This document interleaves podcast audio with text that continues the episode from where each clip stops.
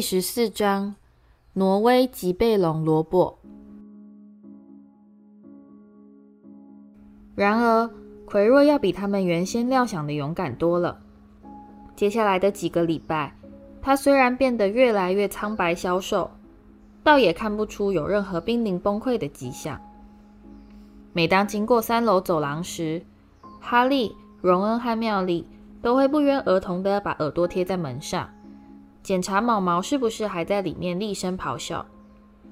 史内普的脾气还是跟往常一样坏，整天沉着脸在学校里快步疾走，这很明确地表示魔法石目前还相当安全。这些日子里，不管什么时候，只要遇到奎若。哈利都会对这位教授露出一种鼓励性的微笑，而荣恩则是怒斥所有嘲笑奎若结巴的人。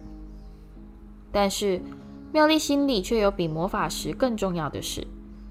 她已经开始拟定课程复习进度表，并用各色铅笔在她所有的笔记上标示出重点记号。哈利和荣恩原本没把这当做一回事，但他老是在他们耳边唠唠叨叨。叫他们赶快向他看齐。妙丽，考试离现在还有好几百年呢。十个星期，妙丽厉声说：“那可不是好几百年，对尼乐乐梅来说，大概就只像一秒而已。”可是我们又没有六百岁。荣恩提醒他：“再说，你干嘛要费事去做什么复习？你不是全都会了吗？”我干嘛要复习？你疯了吗？你知道我们必须通过测验才能顺利升级吗？这是非常重要的事诶，我应该在一个月前就开始复习的。真不知道我怎么会昏了头。不幸的是，老师们的看法似乎跟妙丽十分接近。他们开给学生们一大堆作业，因此接下来的复活节假期就不像圣诞节那么轻松愉快了。再说。要是有个妙丽总是在你身边喃喃背诵龙血的十二种使用方法，或是练习挥舞魔杖的节奏，你也很难轻松的起。尽管哈利和荣恩总是唉声叹气、呵欠连连，但他们大部分的课外时间还是跟妙丽一起待在图书馆里，努力念完所有的复习功课。这玩意儿我一辈子都记不起来。一天下午。荣恩终于熬不住了，摔下他的羽毛笔，满脸渴望地凝视图书馆窗外的景象。这是好几个月以来首次出现的好天气，天空是清晨的蓝色，空气中隐隐透出一丝夏日不远的讯息。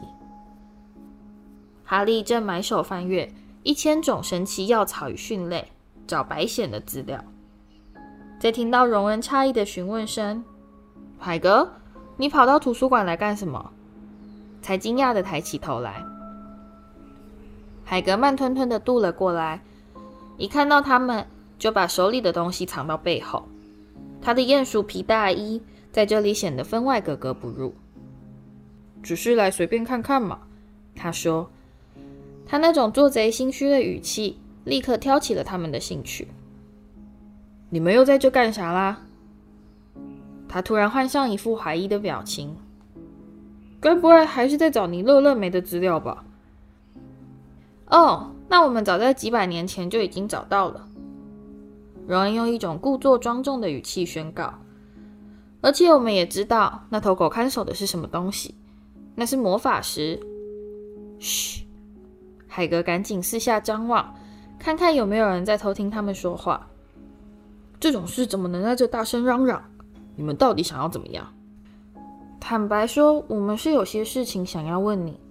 哈利说：“是关于看守石头的关卡。除了毛毛，嘘。”海格又嘘了一声。听着，等会儿到我那去。我可还没答应要告诉你们什么，只是拜托你们现在不要再提到这件事了。学生根本就不应该知道的啊，他们会以为是我告诉你们的。那就待会儿见了，哈利说。海格一步一拖地的走了。他刚刚藏到背后的是什么东西？妙丽若有所思的说：“会不会跟石头有关？”我去看看他刚才是在什么地方找书。荣恩说：“他早就想丢开功课去活动一下。”一分钟之后，他怀里抱着一堆书走回来，一股脑的扔到书桌上。龙，他悄声说：“海格是在查龙的资料，看看这些大不列颠与爱尔兰的各式龙种，从孵育到喷火，养龙手册。”海格一直都很想养一条龙，这是我刚认识他的时候，他亲口告诉我的。哈利说：“可是我们的法规是禁止养龙的。”荣恩说：“在一七零九年的魔法师会议中，正式通过禁止养龙的法案。如果大家都在自家后院养龙，麻瓜很快就会发现我们。再说，根本就不可能把龙当宠物养，它们危险得很。”你真该看看查理身上那些可怕的灼伤，全都是罗马尼亚野生龙的杰作。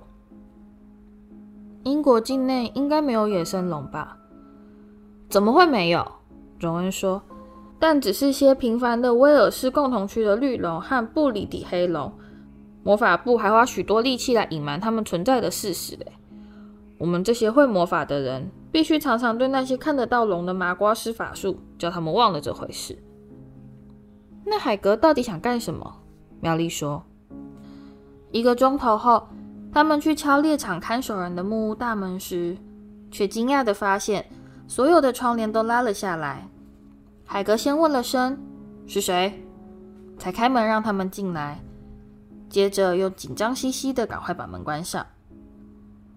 房间里面又热又闷，天气非常暖和，炉灶里却生了一盆熊熊烈火。”海格替他们泡了茶，又表示要做鼬鼠三明治请他们吃，吓得他们连忙称谢推辞。所以说，你们有事想问我，对不对？是的，哈利说。现在没有必要拐弯抹角。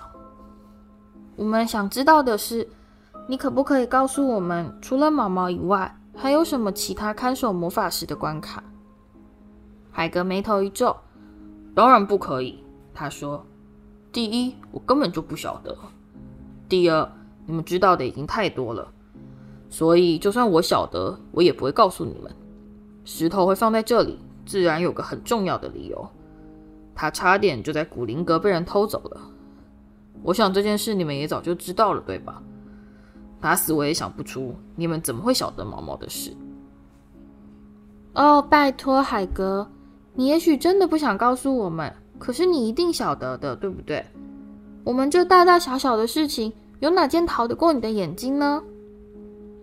妙丽用一种温柔甜腻的奉承语气说：“我们只是想知道负责看守石头的是哪些人而已。”真的，妙丽再加上最后一集，而且我们怎么样也想不出，除了你以外，还有谁能让邓布利多这么信任，愿意让他来参与这么重要的一件事呢？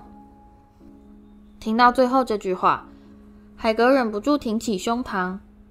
哈利和荣恩对妙丽露出赞许的笑容。嗯，好吧，我想告诉你们，应该也没什么坏处。是这样的，他向我借了毛毛，然后请了几位老师施法术：芽菜教授、弗利维教授、麦教授。他扳着手指数道：“奎若教授，还有邓布利多自己也施了魔法。”等一下，我还忘了一个人。哦，对了，是史内普。史内普？是啊，你们该不会还在怀疑他吧？听着，史内普是帮忙保护石头的人，哎，他才不会想偷他呢。哈利知道，现在荣恩和妙丽心里正转着和他同样的念头。如果史内普参与了保护石头的秘密行动，那他必然可以轻易探听出其他老师守护石头的方法，说不定他已经全都晓得了。现在尚未泄露的，似乎只剩下魁弱的符咒和通过毛毛的方法。通过毛毛的方法，只有你一个人知道吧，海格？哈利不安地询问。你也不会告诉任何人，对不对？甚至连其中哪位老师来问也不能说，对吧？除了我和邓布利多之外，没有任何人会知道。海格骄傲地说：“嗯，这点非常重要。哈利低声向两位同伴说：“海格，我们可不可以打开一扇窗户？我快要热死了。”这可不行，哈利，对不起。”海格说。哈利注意到他朝炉火的方向偷偷瞄了一眼，哈利也转过头来望着同样的地方。海格，那是什么东西？但是他已经看出那是什么了，在炉火的正中央。大茶壶的正下方有着一枚巨大的黑蛋。啊！海格紧张地拨弄胡须。那个啊，呃，你这是从哪弄来的，海格？荣恩蹲在炉火前，仔细研究那枚巨蛋。这一定花了你不少钱。这是赢来的，海格说。在昨儿晚上，我到村子里去喝几杯。就在那跟一个陌生人玩了一下牌。坦白说，我总觉得他好像是故意想把他输给我似的。可是等孵出来以后，你要怎么办？妙丽说：“嗯，我看了一些书。”海格从枕头下抽出一本大书，这是我向图书馆借来的，《养龙的快乐与利润》。当然，这本书是有点过时了，不过里面什么都有。要把蛋搁在火里。因为他们的母亲总是炒蛋喷火，明白吧？等到孵出来以后，每隔半个钟头，喂它一桶掺了鸡血的白兰地。还有这，如何分辨不同蛋种？我的这个是挪威吉贝龙，这种龙是非常罕见的。他显然对自己十分满意，妙丽却不以为然。海格，你住的是一栋木头房子，他说。但海格根本没在听，他忙着拨弄炉火，一面还快乐地哼着小曲。因此，他们现在又多了一件需要担心的事：要是有人发现海格屋子里藏了一头非法饲养的幼龙，这位练场看守人最后会落得什么样的下场？我已经不记得平静生活是什么滋味了。荣恩叹着气说：“他们每个夜晚都坐在图书馆里。”努力做完所有繁重的功课。妙丽现在也开始替哈利和荣恩拟定复习进度表，这真快把他们给逼疯了。然后有一天，在吃早餐时，黑美又替哈利送来一封来自海格的信函。信上只写了几个字：“快要孵出来了。”荣恩想要撬掉药草学，直接到木屋去找海格。妙丽不赞成。妙丽，我们这辈子有多少机会可以亲眼看到一只龙从蛋里孵出来？我们有课要上，我们可能会惹上麻烦，而且一旦有人发现海格在做什么，他的下场会比我们还要惨上百倍。闭嘴！哈利低声说。马粪就站在不远处，显然是故意停在那听他们说话。他究竟听到了多少？马粪脸上的表情让哈利觉得很不舒服。荣恩和妙丽一直到药草课开始时还在吵个不停。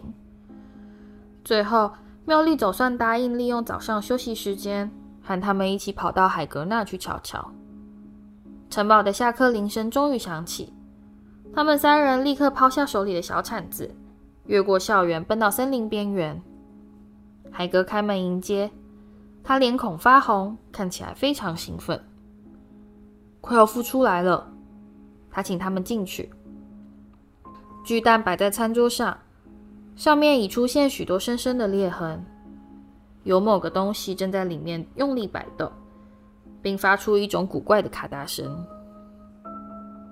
几个人全都把椅子拉到餐桌前，屏息观看等待。壳内突然响起一种尖锐的刮擦声。蛋壳应声裂开，幼龙扑通一声跳到桌上，长得实在不能算漂亮。哈利觉得它看起来好像是一把皱巴巴的破黑伞，多角形的翅膀跟它骨瘦如柴的漆黑躯体比起来，似乎大得有些不成比例。此外，它还有一个鼻孔巨大的长猪鼻，一对像疙瘩似的头角，和两只骨突突的橘色眼珠。他打了个喷嚏，鼻孔中冒出一两点火星。你说它是不是很美？海格柔声说。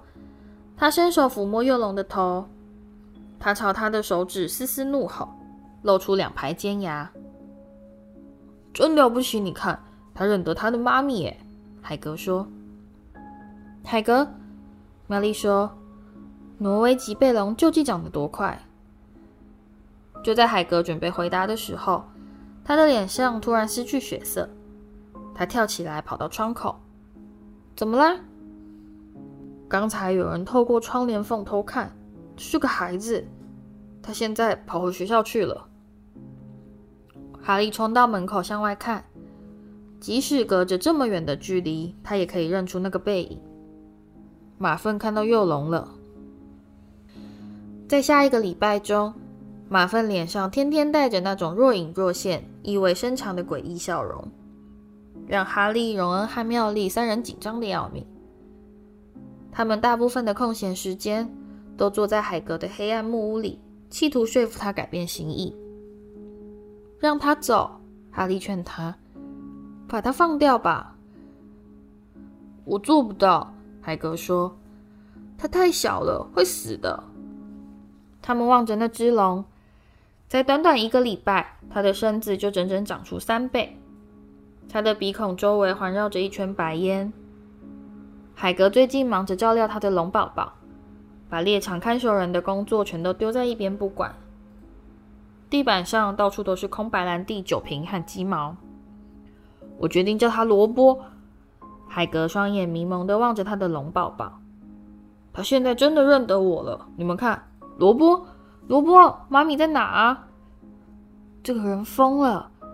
荣恩附在哈利耳边说：“海格。”哈利大声说：“再过两个礼拜，萝卜就会跟你的房子一样长了，而且马粪随时都可能会去向邓布利多打小报告。”海格咬着嘴唇：“我我知道我不能永远把它留在身边，可是我不行就这样把它丢掉不管啊，我做不到。”哈利突然转向荣恩：“查理，他说，完了。”年龄也昏头了，荣恩说：“我是荣恩，记得吗？”“不，我说的是查理，你的哥哥查理。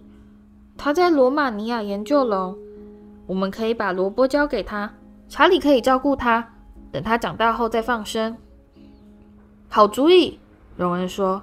“你觉得怎么样，海格？”到了最后，海格总算勉强同意。让他们先派只猫头鹰去问问查理的意见。接下来的那个礼拜，时间过得特别慢。星期三晚上，大家早已上床睡觉。妙丽和哈利依然孤零零地坐在交易厅里面等待。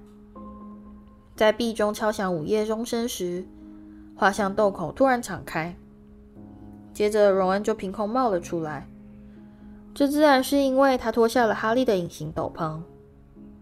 荣恩刚才是去海格的木屋协助他喂萝卜，现在他一天要吃掉好几箱死老鼠。他咬我，荣恩说，抬起手来给他的朋友看，他的手上裹了一块沾满鲜血的手帕。我大概会有一个礼拜不能拿笔了。我敢说，那条龙是我这辈子看过最恐怖的野兽。可是你们要是看到海格对他那副神经兮兮的溺爱德性，你会以为他是只毛茸茸的可爱小白兔嘞！它咬我的时候，海格竟然怪我吓到它。我走的时候，它还在唱摇篮曲哄它睡觉呢。漆黑的窗口传来一阵轻轻的敲击声，是黑美。哈利连忙开窗放她进来。他带回来查理的回信，三人争先恐后的挤在一起阅读这封信。亲爱的荣恩，进来好吗？谢谢你寄来的信，我很乐意收容那只挪威脊背龙，但是把它送到这里并不是那么容易。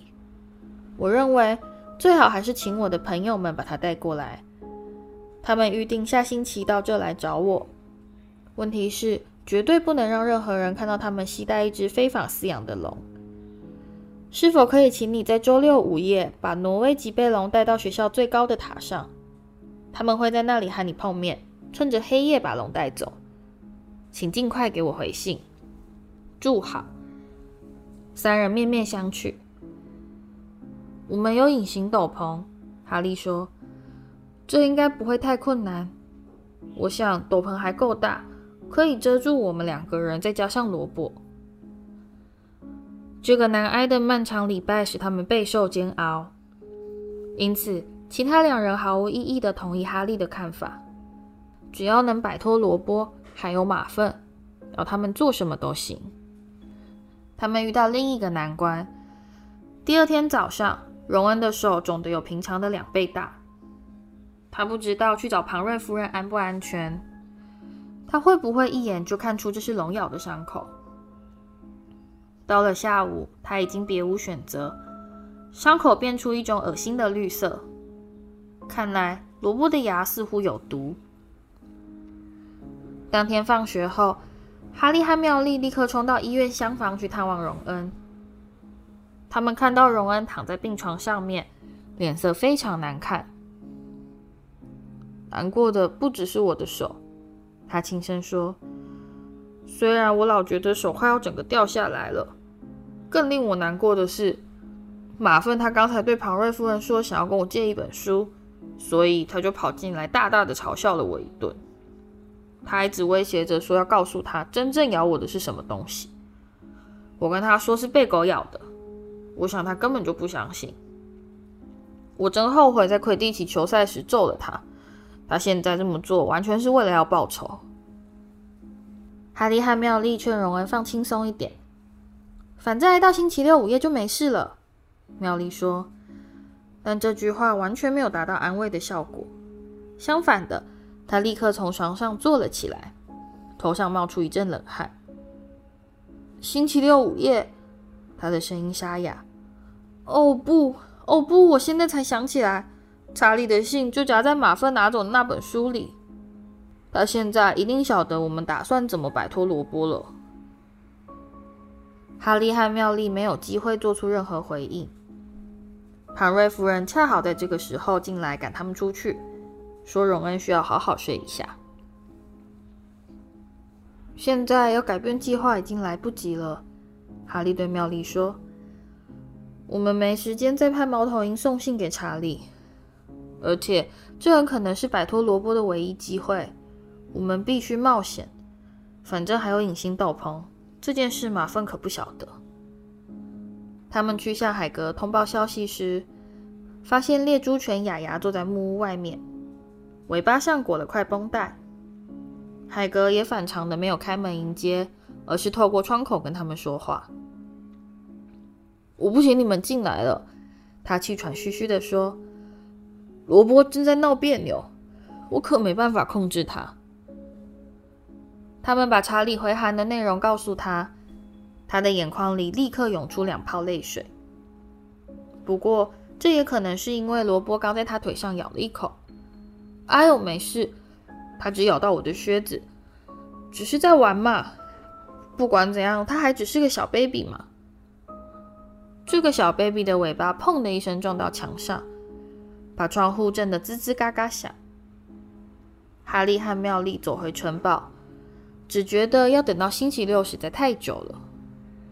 如果不是太担心自己身负重任，在海格与罗伯告别时，他们应该会为海格感到难过。那是一个异常漆黑多云的夜晚。在他们到达海格的木屋时，时间已经有些晚了。这是因为在入口大厅不幸遇上了正在跟墙壁玩网球的皮皮鬼，以致耽搁了不少时间。海格已经把萝卜装进一个大木板箱，安置妥当。我替他准备了一大堆老鼠和白兰地，让他在路上吃。海格用一种消沉压抑的声音说：“我把他的泰迪熊也装了进去，免得他觉得寂寞。”木板箱里传出一阵撕裂声，哈利觉得那听起来好像是泰迪熊的头被扯掉的声音。再见了，萝卜。哈利和妙丽先用隐形斗篷盖住木板箱，然后他们俩也钻了进去。此时，海格终于忍不住哭了出来：“妈咪永远都不会忘记你的。”他们究竟是如何将木板箱运回城堡？恐怕连他们自己都不太清楚。当他们扛着沉重的萝卜，踏上入口大厅的大理石阶梯，在穿越一条条漆黑的长廊时，午夜的钟声已开始一分一秒的慢慢逼近。爬上一列阶梯，接着眼前又出现另外一列。虽然哈利知道一条捷径，也没替他们省下多少力气。就快到了，哈利喘着气说：“他们只要再登上最后一列阶梯，就可以到达最高的塔楼。”前方突然出现一阵骚动，吓得两人几乎失手把木板箱摔到地上。他们完全忘了自己披着隐形斗篷，惊慌地躲进阴暗的角落，呆呆望着前方十尺处那两个正在扭打的黑影。一盏灯亮了起来。麦教授穿着格子呢睡袍，头上罩着法网，一手揪住马粪的耳朵。“罚你劳动服务！”他喊道，“再扣史莱哲林二十分，三更半夜四处游荡，你胆子可真不小。”“你不晓得，教授，哈利波特就要到这来了，他带着一条龙。”“真是胡说八道，连这种谎话你也说得出口？”“过来。”我会请史内普教授处理你这件事，马粪。在经过这一小段插曲后，爬上最后一列陡峭螺旋状楼梯的艰巨任务，似乎已变成了全世界最轻松愉快的事情。他们一踏入夜风清凉的户外，就连忙脱下斗篷，大口大口的呼吸。妙丽高兴的手舞足蹈，马粪要被罚劳动服务，我快乐的想唱歌呢。千万不要！哈利提出忠告。他们一面为马粪的事咯咯轻笑，一面耐心等待。萝卜在木板箱里打滚。大约十分钟之后，四根扫帚冲出漆黑的夜空，呼啸着朝他们飞过来。查理的朋友是一群活泼开朗的好人。他们把准备好的马具展示给哈利和妙丽看。他们说：“这样一来。”就可以将萝卜吊悬在四人中间一起飞了。大家合力为萝卜扣紧环扣，做好安全检查。然后哈利和妙丽就跟他们一一握手，并且再三致谢。终于，萝卜起飞了，离开了，真的走了。他们悄悄留下螺旋状阶梯，心情就跟双手一样轻松。现在萝卜真的走了，龙没有了。马粪又被判禁闭。现在还有什么事情能破坏他们的快乐生活呢？这个问题的答案正在楼梯角等着他们。在他们踏进走廊时，黑暗中突然浮现出飞七的面孔。呵呵呵，他柔声说：“我们现在有麻烦喽。”他们把隐形斗篷留在塔顶，忘了带下来。